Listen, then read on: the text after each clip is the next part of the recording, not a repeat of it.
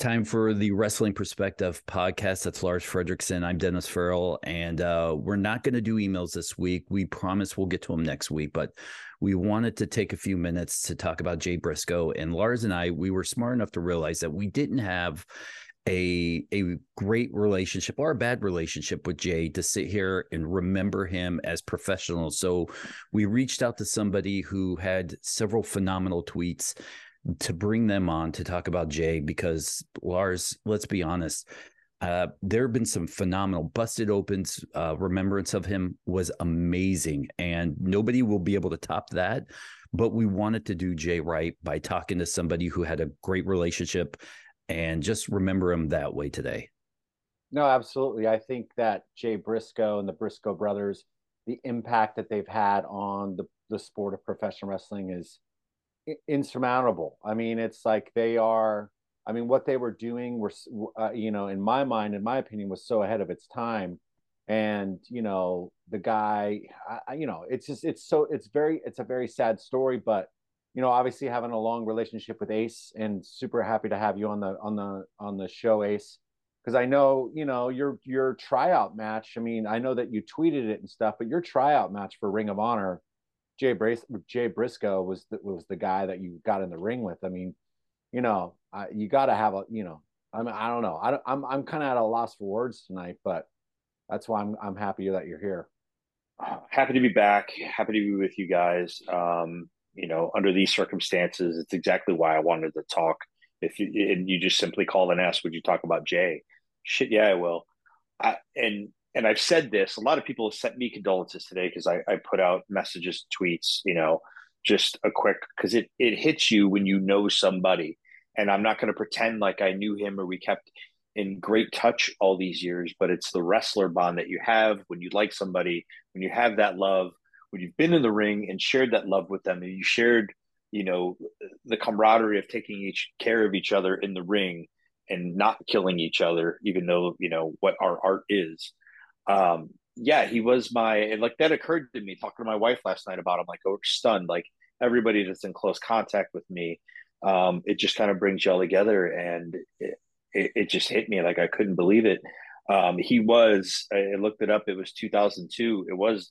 I didn't realize I was ever on a final battle, but that was the first final battle, I believe.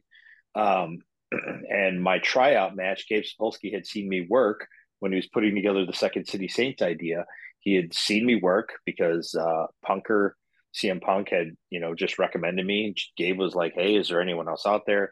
This is not about me, but he, you know, I end up in Philadelphia at the Murphy Rec Center, and he's like, "We're gonna put you in." Basically, it was a dark match with Jay Briscoe, and I'm like, "Okay." I knew nothing about him. Uh, Mark was so young that Mark, I'm gonna say Mark couldn't compete just yet there um, until just a little while later. But he, I believe, he was either ringside or around, of course. And I remember going in there, and I haven't watched the match. I'd have to dig it up. I'd have to find it somewhere. But I just remember having the showing that I needed, and that, that was, you know, there was obviously give and take there. Like I remember one thing specifically from the match where there was a there was a spot in the corner where I think maybe I was shot in, and I stopped myself in the buckle with the foot and turned around, and we did we did the fuck knock.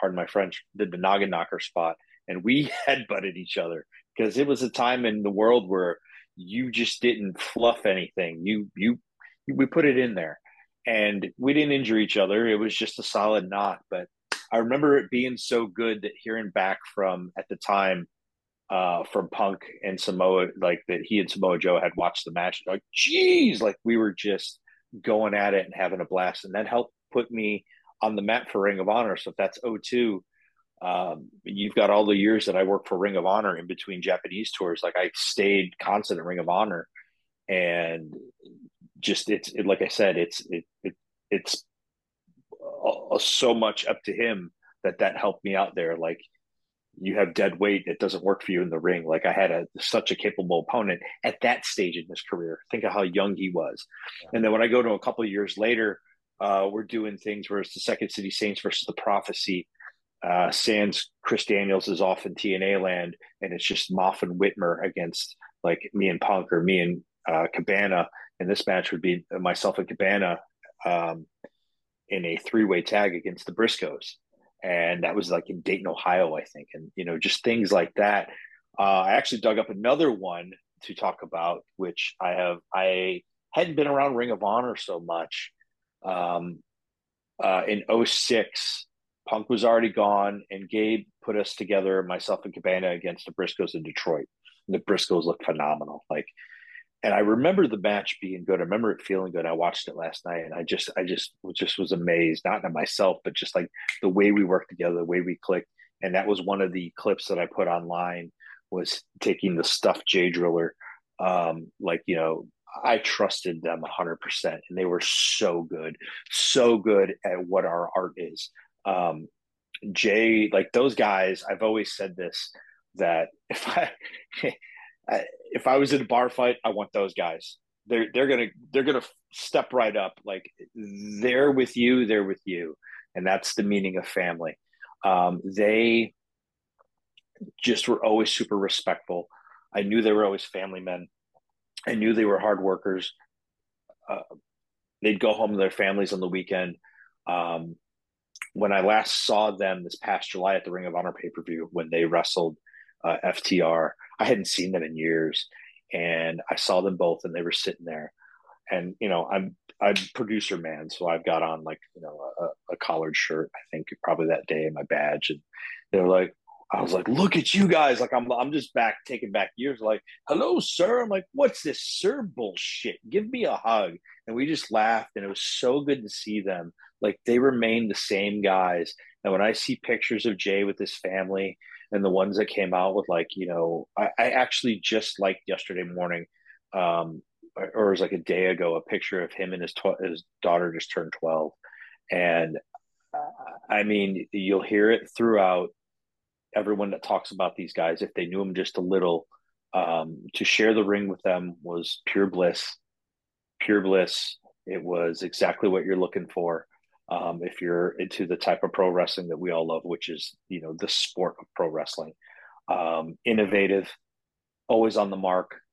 Uh, your sports entertainment value with with you know Mark's you know the kung fu, um, just the mean look of Jay. I remember seeing you know, just Jay after all these years and looking. At I was like, man, that looks like they they look like men. You know, they always seem to look like men even when they were 18, 20 years old. And I don't think you could say that for a lot of 18 and 20 year olds a lot of the time, you know. And uh, just, I, I, knew in his heart where his family was. And that was, you know, was at the forefront. That's everything they did was for his family. And to see the pictures throughout the day and things that come out, like it's, it's just heart wrenching for me. I, I feel for his family. I, I feel for his wife. Like, again, like I, I don't I, I, didn't talk to him about these things except like how's the family type thing, like everything good. But I always knew that about them. I always knew that about them, and you could always you always had that caring aspect of them. If eh, I I when I look back, I want to smile about somebody. Is there a story while we're all feeling down uh, that you can share with us that would bring a smile, a, a, a Jay Briscoe smile to everybody's face in in this sad time?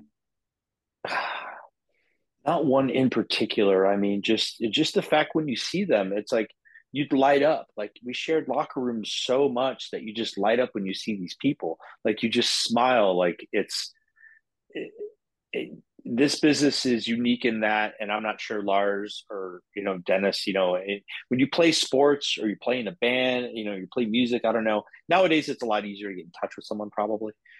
But you know, back in the day where, you know, we just had cell phones, you don't, you know, texting was a thing, but not really a thing, you know, there's no social media to just blip someone a message, say, aha, like your video, like, how you doing, buddy? You know, just to see them each and every weekend, the giant hug they'd give you and the respect they give you and the smile on his face, like they just were always a crack up to me. They're always happy. There was never any trouble with these guys. Like I've drank with them. We've been in bars after shows, you know, um, just having a good old time, them getting loud, maybe having too much fun.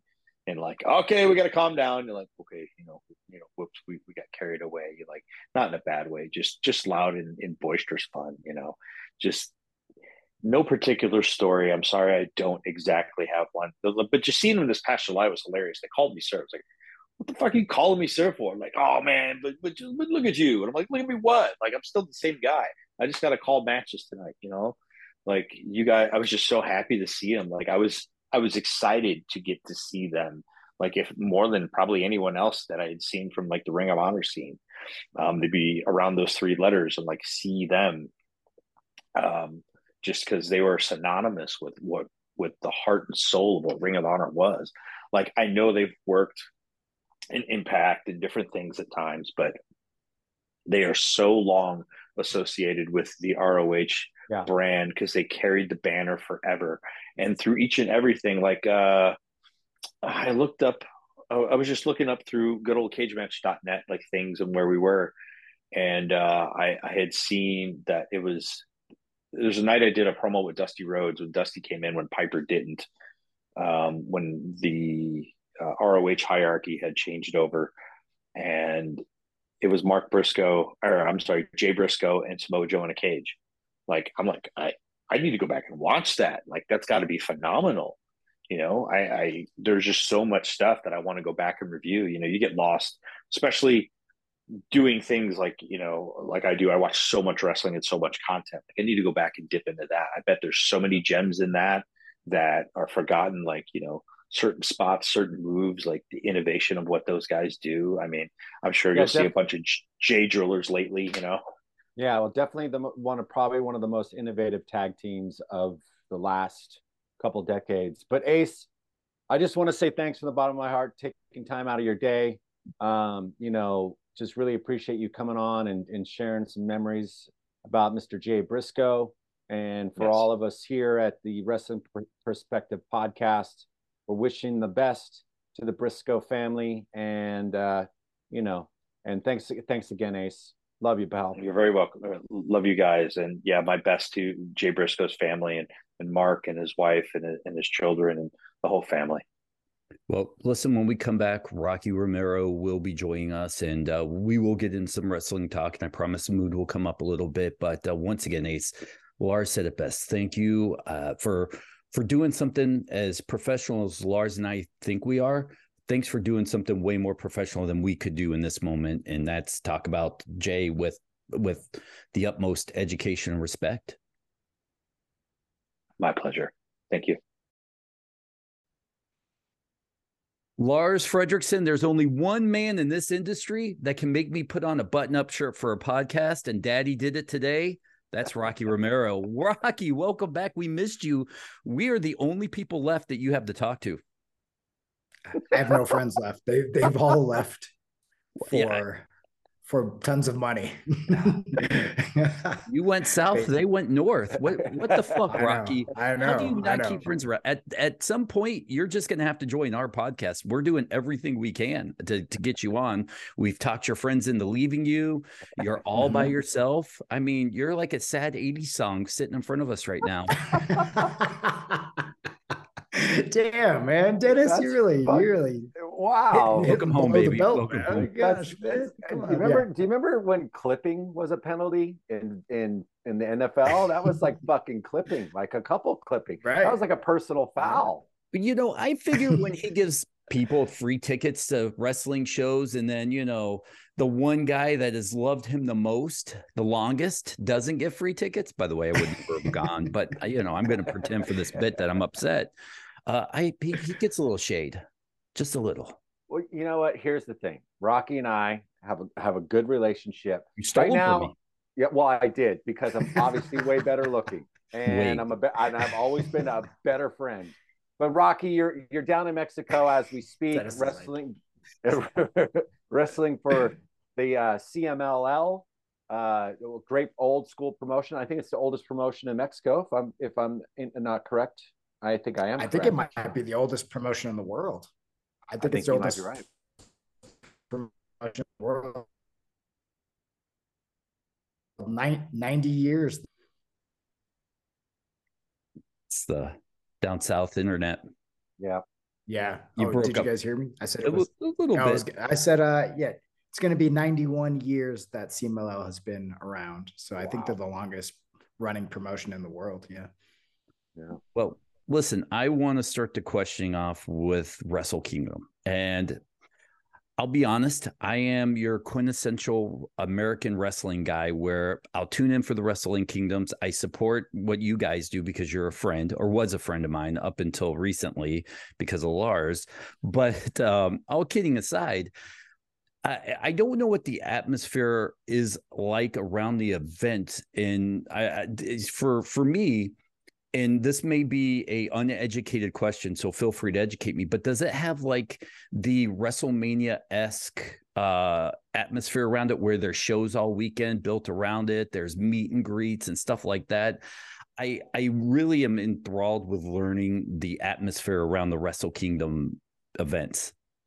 No absolutely absolutely. Um so yeah it, it started as you know being the only standalone show kind of during that week. And then there was like some MMA shows that that started to, you know, pop up in the like mid 2000s, late 2000s, uh, right around uh, the 31st of December or the 1st of January. So, uh, but then we started to see like Noah added a big show, uh, right, you know, two or three days right before Wrestle Kingdom with the headliner of, you know, Nakamura versus Great Muta.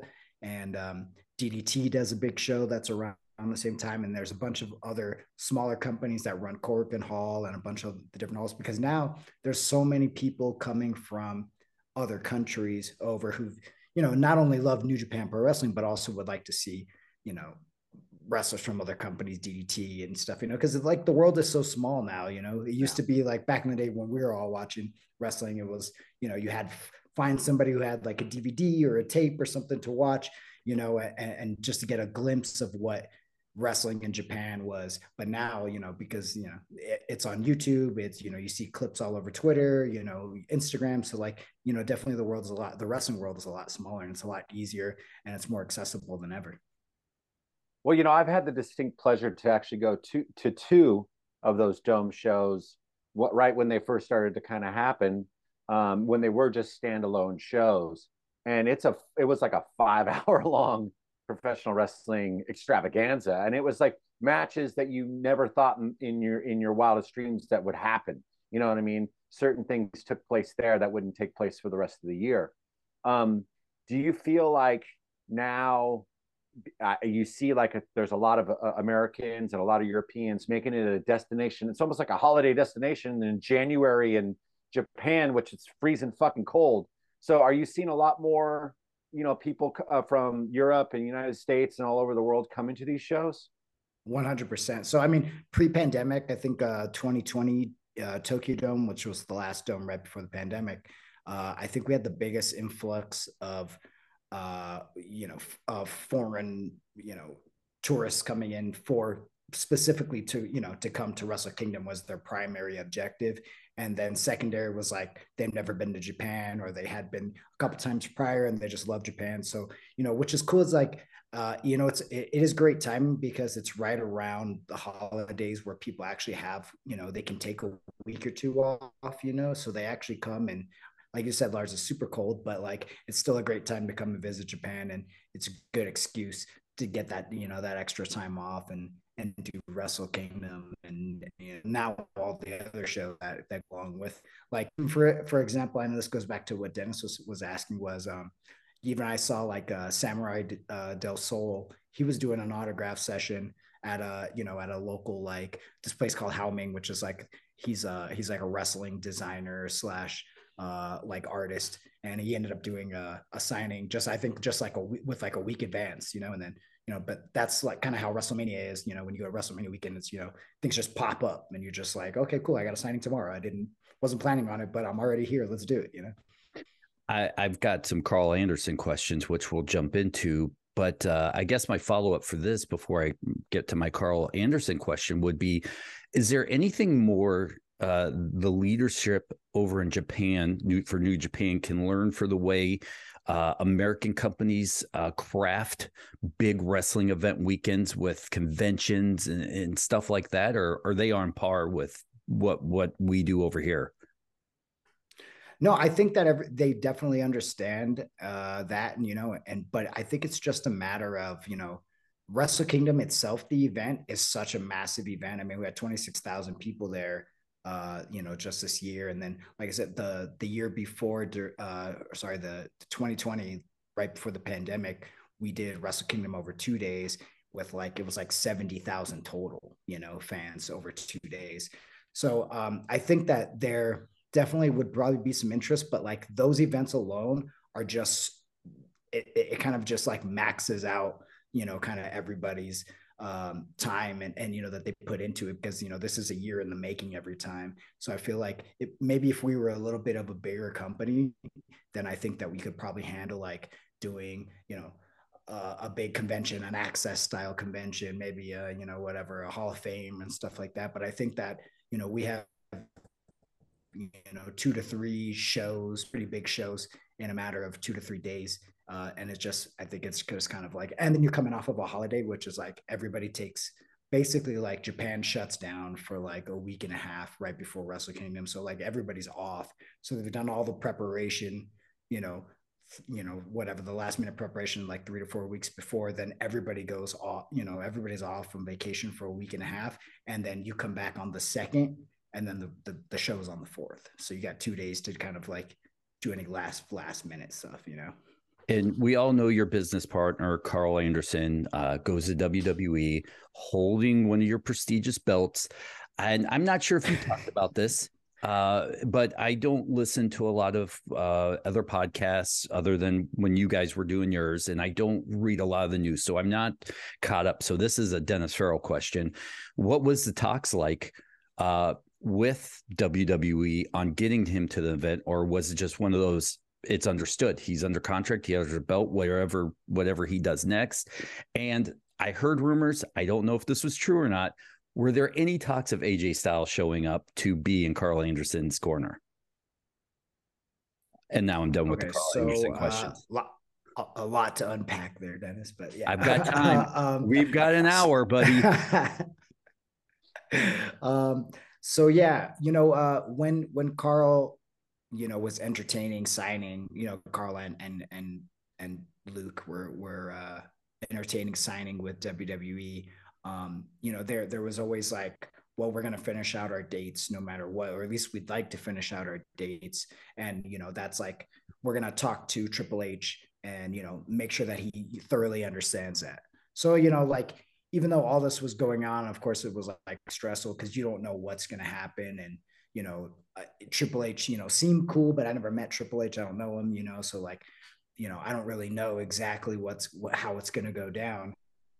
And uh, you know, but just talking to the guys, you know, they were always like, no, you know, Triple H is cool. He totally understands it. He wants us to do the right thing. You know, it's very different than how WWE was prior. So, you know, um, so yeah, so like, uh, so I always felt like somewhat comfortable, but then we had announced uh, New Japan had announced Karl for the uh, the Osaka show to defend the title against Hikuleo, which happened to be the same day as the Saudi Arabia show. So then, when the Saudi Arabia show and they just got signed, they just got put into that hot angle with um, with Finn Balor and his group. Um, so then it was like they obviously needed them. So you know so they were gonna have to pull the card of like, guys, we just signed you. We're gonna need you for this show, but we'll make it up to New Japan so I talked to um, to Triple H himself.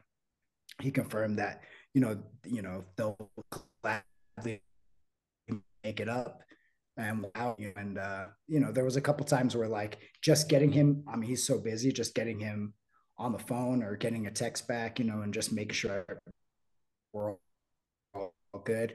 You know, he make it even though he's probably the busiest man in professional wrestling. So like, um, you know, I, there was a couple of times where I was like worried, but I was just hopeful that it was all going to work out. And then finally, eventually, you know, it did work out. Um, and then as for AJ, so I mean, there was some talks about AJ possibly coming, but only because AJ himself thought it would be cool if he showed up. You know, so like AJ himself, I think if it was up to AJ and then he didn't get hurt, maybe he would have, you know, shown up but um, but there was really nothing official, I'd say. Well, I mean, there's a lot of big news with New Japan, and we've talked about it a few times, just how how much you guys have grown. You know, just over the course of how many times you've been on this podcast since I've been here. But now, when you look at New Japan, it can actually looks like it's going to be it's trying to be a major player in the United States. I mean, it is somewhat to a certain degree. I mean, with the signing of you know Mercedes Moné, right? And then you've got this like cross promotion almost where Karl Anderson can come from the WWE to you know defend his champion or, or wrestle you know for a, a totally completely different company. I mean, even though there has been a history there, but do you see New Japan coming up to be a major player in the American market? You know, I I, I think that you know we could definitely be like a strong you know third brand you know a third third you know company obviously like there's really no competition with WWE they're just so massive right and it's just such a different business model. Uh AEW is probably second you know obviously closest to to what WWE is. And um, you know they've been so awesome with sharing their platform with New Japan. You know Forbidden Door was a massive massive success last year. Um, and uh, you know they they've always been so great about having our talent, shining our talent, you know, and and vice versa, you know, letting talent, you know, obviously like Kenny coming over to Wrestle Kingdom was pretty massive. I mean, just the Wrestle Kingdom numbers this year, you know, we have, you know, the the largest amount of subscribers we've ever had, more than you know, even uh, Kenny versus Jericho, which was like a, obviously a big deal, and that was Jericho's first match outside of WWE in like 20 years. So um, so that's just kind of the power I think of AEW as well, and and kind of working with them. The relationship has been really really strong. So uh, so yeah, Mercedes, and then the addition of Mercedes definitely helped that. Uh, def- definitely helped that out a lot. When you see a guy like Omega, I'm sorry to cut you off, Dennis, but like one of the things I do notice is when he's wrestling for New Japan, it's a different Kenny Omega. I mean, it's I don't know if it's because you know of the way the, the, the way the ship is run over in New Japan or you know the difference is obviously AEW is a little bit more outlaw and loose and maybe you, you know you've obviously been to both places and been to both locker rooms would you say it's more of a I don't know. Is it more I, I dare I say this word professional in the New Japan sort of uh, structure? I think Kenny just knows the audiences right? Like he knows like the American He get away to what he do in Japan. So Kenny's an amazing and one of the best things and, one of the most important things i should say about you know storytelling is i mean is knowing your audience and, and how to play you know like lars you, you know you've been in so many successful bands like you, know every audience is a little bit different right? Like european audience is a little different than american audiences. You're like you're not going to start the you know you're set the same way as you would maybe in north america as you would maybe japan because maybe they don't know you as well you got to ease into it or maybe you had one hit song that was really big over there that wasn't as big you know in north america you know so like i think that that's just kenny being aware of all that mm-hmm. and um and obviously like his relationship with the fan base there is very different than his relationship with the fan base in North America. Like I would say like in Japan, he's probably one of the most beloved professional wrestlers of all time where, you know, he, he, could do no wrong maybe i think there. Where like in north america you know everybody seems to have an opinion and they want to let everybody know about it. And uh, you know what kenny's doing today you know it, it, may not mean anything to kenny now but like you know somebody's got something to say about it. And i think maybe like that may be how he tweaks you know his performance. And also like the fact is you know they're on tv every week so they kind of have to keep it spicy, you know, as opposed to like Kenny coming in and doing like a one time or two time deal in New Japan. That's like so different, you know? Right. I want to take this interview back to you. And the last time we talked, you were just so busy podcasting, businesses, wrestling. Now it seems like you have a lot more time on your hands since your buddies left you. Uh, are you guys concerned about the talking shop? that in, Dennis. I well, you know, that's what I do best when I'm hurt. I'm jaded. You know, you left me. I thought now that your time would be open up, we'd go do picnics in the park, we'd watch wrestling together. You know, call me no more. and I find out you and Lars are sharing ice creams and going to wrestling events February 18th in San Diego or no San Jose. Yeah, sorry. Okay, that's two totally different parts of the state, like a 400 mile difference. You know, right, right. San Jose is uh, San Jose is way more blue collar. It's about the size of the gap in my heart right now. Yeah, but it, it's actually it actually you know what honestly dennis like it's the perfect place for for for for a company like new japan. I think it's hmm. you know it's such a and it's going to be such a loaded show. Continue i digress. But what what about the Talk'n Shop brand? Because you've had the massively successful podcast. You have alcohol. You have you know uh, wrestling pay-per-views at least two of them what what is that uh, looking like as far as their return wwe your your larger role in new japan aew and other companies. At this moment it's just completely halted. You know we've just you know we're not doing anything. We don't have no you know no collaborations coming up or anything um but you never know. You know you never know um you know what'll happen. Obviously like, like there's obviously some things that are being shaken up, but you know, up in WWE right now. And I hope that nothing changes, you know, for for the guys. You know, I want them to be super successful. They're, you know, two of my best friends in the world. And uh, you know, I want them to have very long careers in WWE for their family and for you know for their sake. But um, but yeah, you never know. I mean, even uh, oh nice. this new um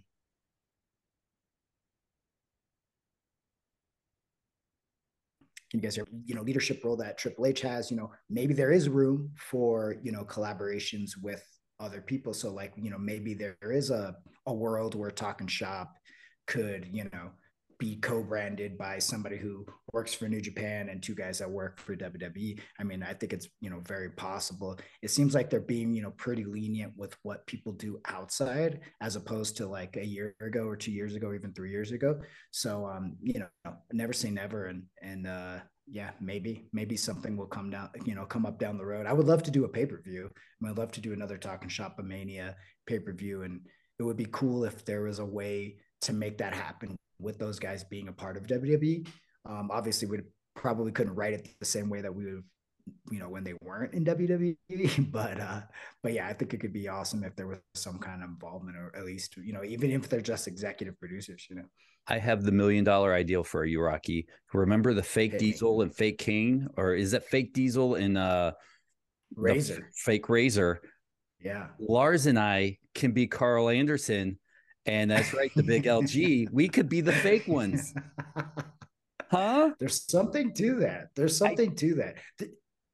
I don't There's that guy. TV, uh, I, I see. I don't need a TV dick though. Mine's just fine. uh, so I'm Karl. Well, there, there it is. I was gonna flip you for it, but you can have it.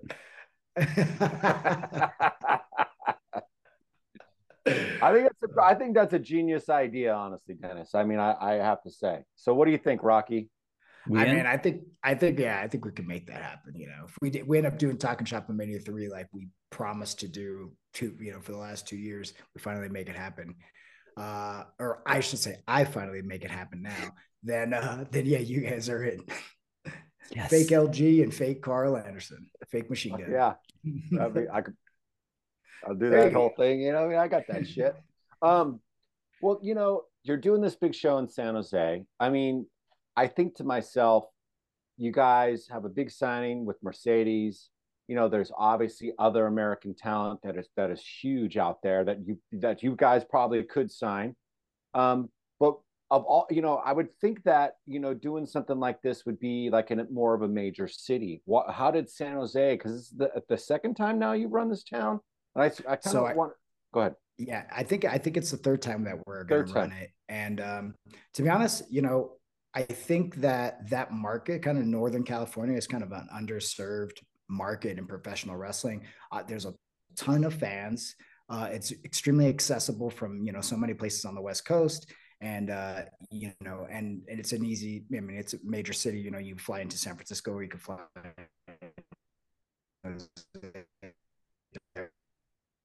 later served um, you know wrestling populace that that really enjoys wrestling you know? So um and we found that out when we did the um what's the the the big uh arena in san fran? Oh um, the uh cow palace.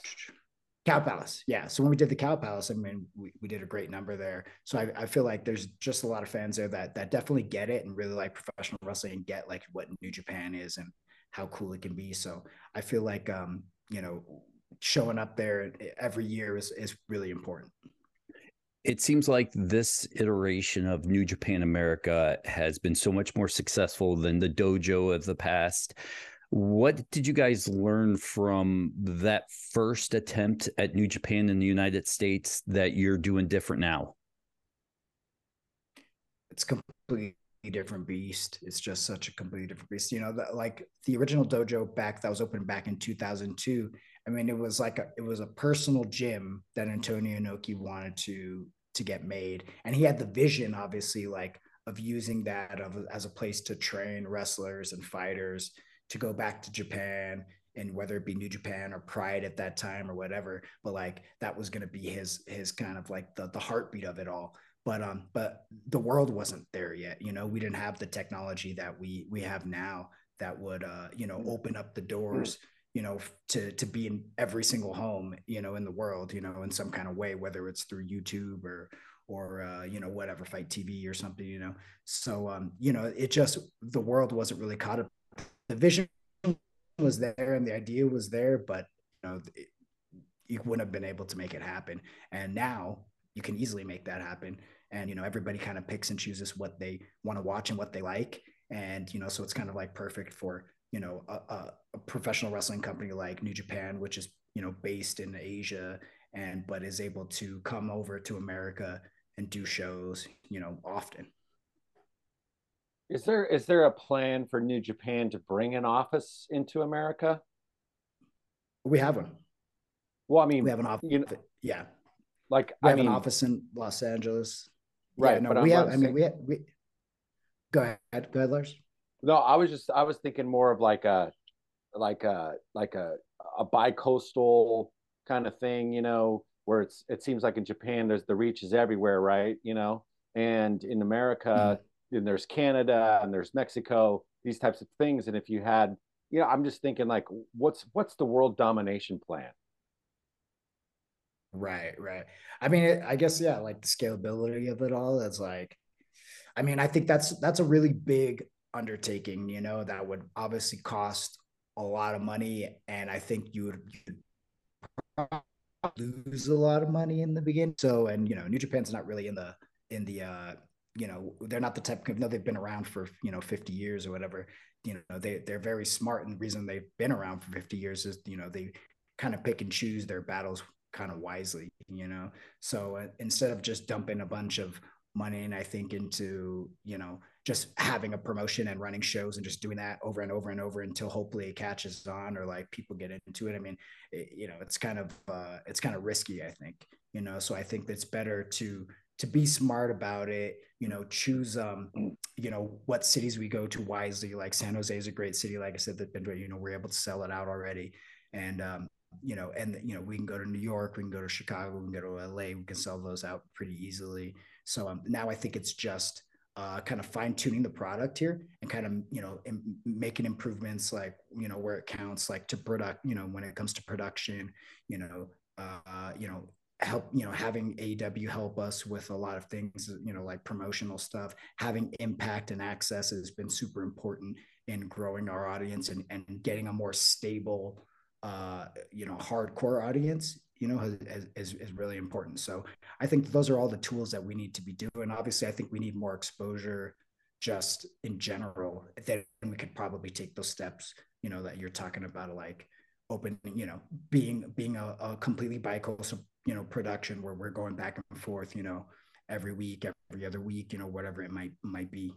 But uh, i think we we need those other kind of key steps first you know whether it be like a t you know a bigger you know a big tv partner or a big streaming deal or something like that i think would would help us to be more successful faster you know in the kind past the old school way now you know doing podcasts yeah. you know, in the past, Lars and I talk about how impact is viewed kind of as a develop developmental ter- territory at times.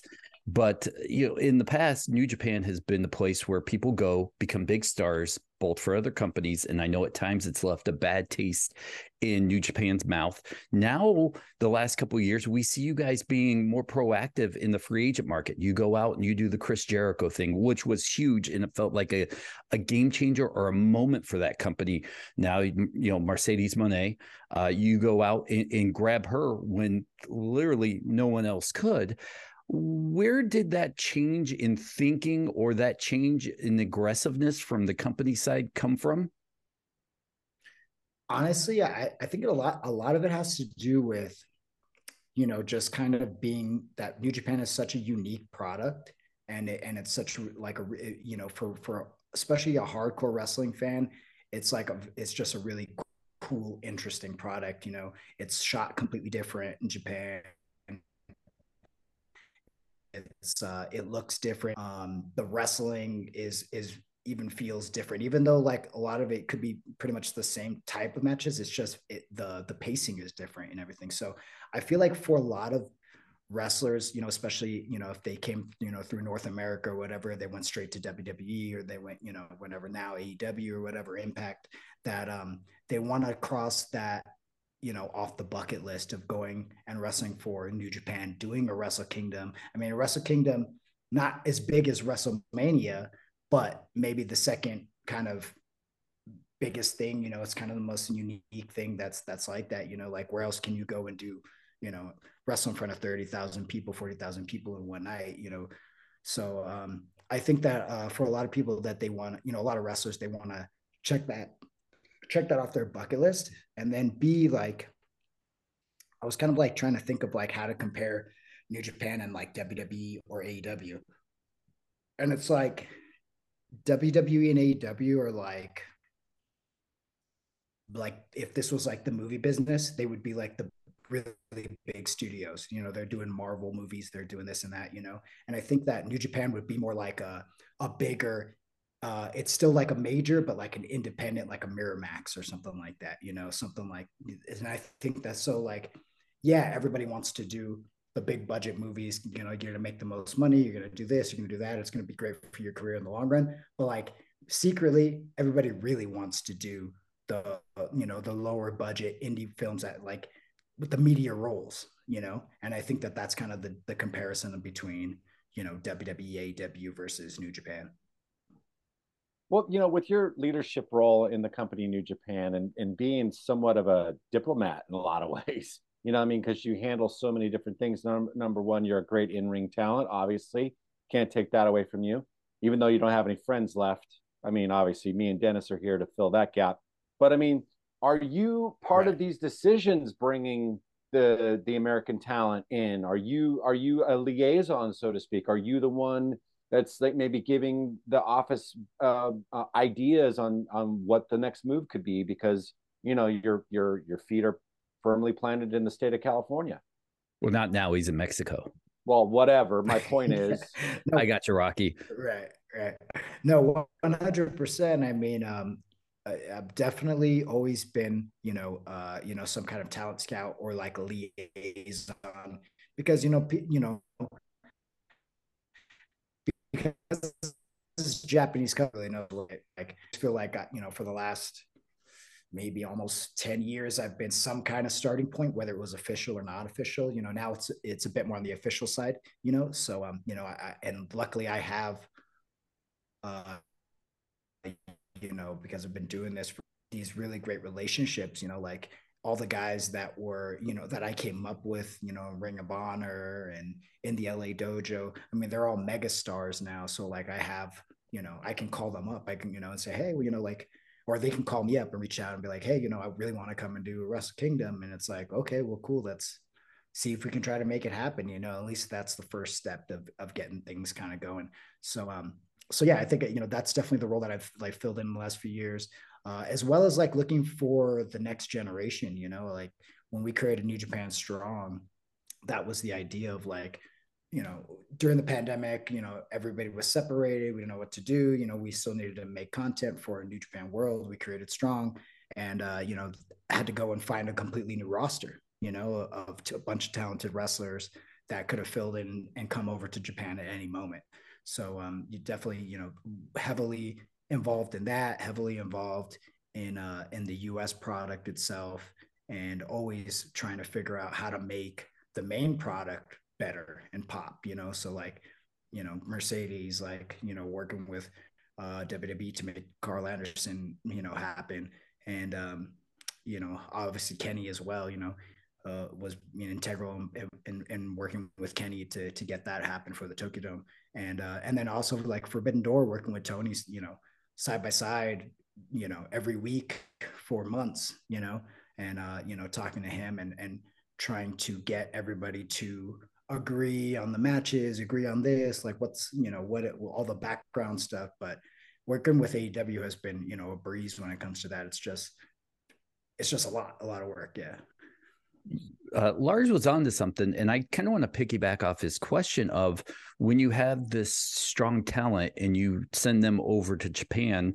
you know, we all talk about the WWE style, and New Japan has its own style, and certainly the fans are are way more drastically different than us here in America. Do you still kind of have to prep wrestlers before going over with like, hey, listen, just so you know, when you get over there you're not going to get the same reaction or you need to do a b and c to make to get any sort of reaction out of them or do they kind of already know? Um i think for most for the most part people can kind of do their own like research about it you know? Um obviously like it also uh, you know depends on the situation. So at, you know now in the pen you know whatever you want to say, you know, coming out of the pandemic or whatever, you know, still there's a lot of rules and regulations in each arena, and each arena is different, right?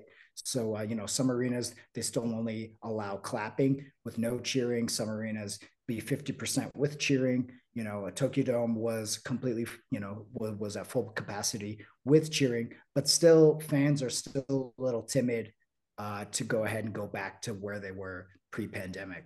So you just kind of got to go with the culture because in in Japan, it's you know if it's like um, it's level I think like four or something or level two, whatever it is, it's like one of the highest pandemic you know degrees you know by their version of what the CDC is. You know, so like they they're taking it you know extremely serious. So like nobody's in a rush to I think to like just go nuts, you know, just yet. Now, I think when that drops, and they're talking about it dropping in April, probably all of that will disappear, and then we'll really start to see fans like come back and and droves, and and hopefully, you know, start cheering like they were pre-pandemic. So, um, you know, I think it like, you know, people people, you know, sometimes they ask when they're, you know, uh, for pointers and things like that. Tokyo Dome's a crazy place because it's so big you go out there and you can you know be you'll be talking on the mic and there's this crazy reverb because it's so huge.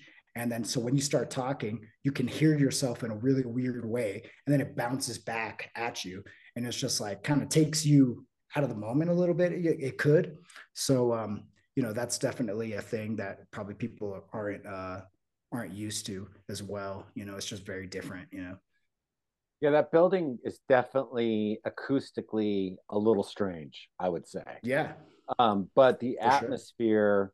when, you know, I'm I, I you know, I'm looking forward to seeing everything kind of go back to normal there because when you watch, you know, that crowd get invested and get excited, you know, you can't help but feel that same, you know, passion.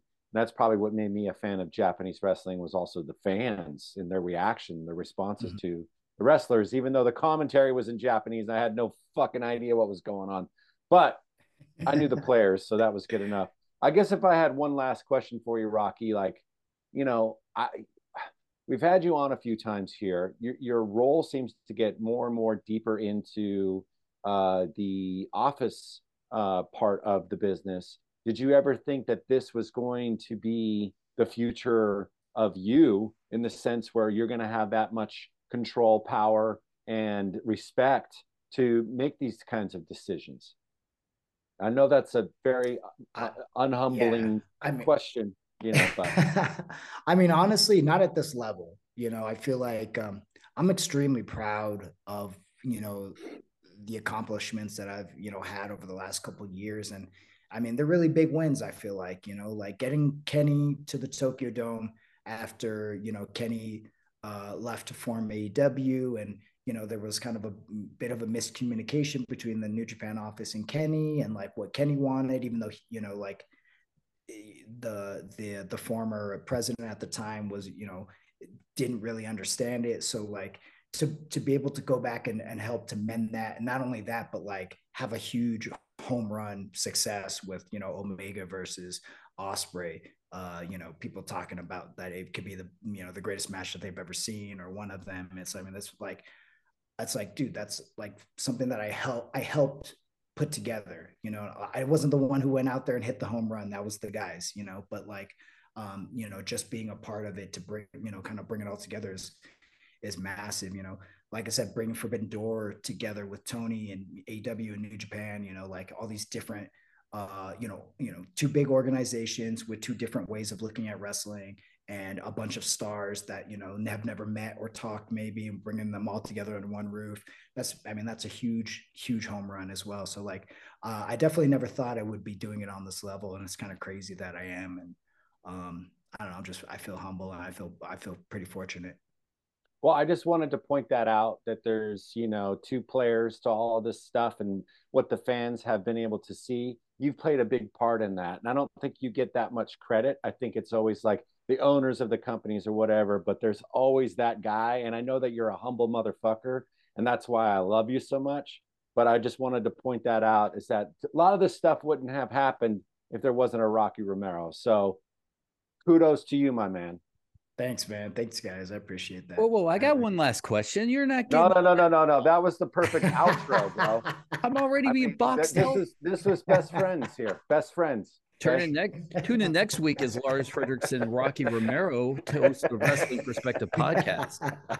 I mean, Listen, we we're we're we're bumping Mickie James. Of course, she won her match. We Lars and I we text each other right afterwards, like, "Oh, we got played on our interview uh, with the last rodeo." But my last question kind of goes into that. When you hear an interview with someone like a Mickie James who was on this podcast talking about, you know, the one thing she really wants to do is wrestle in Japan or yeah. you know uh, the week before where josh alexander says i want to defend the impact championship in japan uh, mm-hmm. i know you see these the well, stuff uh, you know what dennis sorry to kick but there there is i know there's a few major major wrestling stars who've never wrestled for a japanese promotion that are there mm-hmm. that are mm-hmm. there for the taking so i'm just saying that go ahead dennis fake Karl Anderson and fake Big LG. oh, but, what are you guys doing next January? Tokyo Dome, bro. but but in all seriousness, I know you're kind of plugged in. You see the headlines when you see these wrestlers talk about wrestling Japan. Your mouth waters a little bit. Do you do you immediately you know yell at someone to get you Mickie James's number and figure out how to get this thing going? And not well, Mickie I mean, James in particular, but I'm just right, right. as an example. I mean, honestly, those are.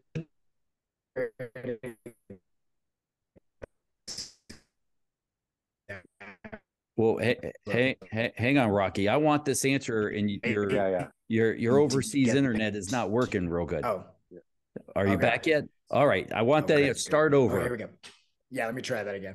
So I, I, I think that um, you know both those names that you mentioned, Josh and and Mickie, would be two amazing people to get over. And it's fortunate enough that you know they were they both work for Impact, and Impact is a New Japan partner. You know, I mean, we are on the same cable station, uh, Axxess TV every Thursday night. Don't miss it. And um, so, uh, you know, I've, I've been trying to figure out with Scott D'Amore of like how we can do more things together with Impact. And Josh and Mickie are two names that constantly come up because I think, you know, Mickie being the legend that she is and having her come over to Japan and maybe working with like some younger stardom girls could be so sick. And yeah. Josh is, you know, tailor made for, for 100%. You know, 100%. you know, he's like a, you know, he's like the second coming of Kurt Angle, you know. So um I think he would he would really thrive there working with like a Tanahashi or you know some of the big name talent. So like it just hasn't happened yet, but um I feel like it, you know, we're on the cusp of something like that happening. I have a question, but I'm going to ask it to you off here because I don't want to put you on the spot. That's how much I like you as a friend. so, uh, and it'll stay but between us. But Rocky, thank you so much. Where can people find you? Uh, at Azucar Roc, A Z U C A R ROC on Twitter and Instagram. Uh, you can also find me uh, on CMLL. You know, you can watch me on CMLL. You can watch me on New Japan Pro Wrestling. I occasionally will show up on AEW Dynamite and Rampage. I will occasionally show up on uh, Impact Pro Wrestling. So uh, I'm kind of all over the place. And you know, like like Lars said, you know, i have kind of become the uh, the ambassador to New Japan Pro Wrestling kind of world. And uh, you know, I'm just real honestly, I'm just living my best life. I'm totally living my best life. You know, uh, I you know I've been able to uh, make a bunch of relationships, you know, get people over to Japan, you know, bring some of the, the Japanese town over to America to make it easier for people to see. And I don't know, man, I'm just, I'm, I'm really loving what I'm doing. And uh, I hope to have an, another great year of doing even more. Well, well I, I mean, honestly, I just want to end it off with this. You kind of got Andre the Giant status, if you really think about it. I mean, who was able to go from territory to territory to territory for different promotion to different promotion? I mean, there wasn't a lot of guys who were able to do that and if you think about it, you're you've done right, like right. I mean, I mean, I know it's a different world now, but you kind of sneak in, you know, and to hold, you know, the power and you know, I don't know. It's it's pretty amazing to watch. And when the annals of history are written about this decade, I hope your name's on top of the list of somebody who made a change for the business for the better. So thanks again, Rocky. February 18th. Is there still tickets available? Is that sold out? There are no tickets available. I heard a small rumor that there could be just like a, maybe a hundred or so tickets maybe put out. Um, but I'm not even sure if those are really even available. I don't know how true that is. But the best way to watch it would be on FITE TV live February 18th. Uh, it's 19.99. It's super cheap and uh, you know go on there watch it we're gonna we're having some amazing production you know we're up in our production for this you know we, we just got told that the uh, the japanese tv crew is gonna come in to shoot it oh wow so um, so huge. yeah so it's gonna it's gonna be it's gonna have the feel of a really big new japan show and um, you know you're not gonna want to miss it mercedes Moné versus Kairi for the IWGP Women's title. We know that there will be an IWGP World Heavyweight title defense between either Kazuchika Okada or Shingo Takagi. And um, what else we got? Oh, Switchblade Jay White versus Eddie Kingston This is a long time coming for the people who watch New Japan Strong. Uh, we also have Homicide versus Tom Lawlor in a filthy rules fight, which is like no ropes, no rules type of fight. Um, we've got Bobby Fish versus David Finlay, Alex Coughlin versus JR Kratos, and a bunch more matches that'll be announced pretty soon. It's going to be a hell of a card. Rocky Romero, thank you so much for hanging out with us. For everybody at home, the show's over. We'll say our goodbyes off the air.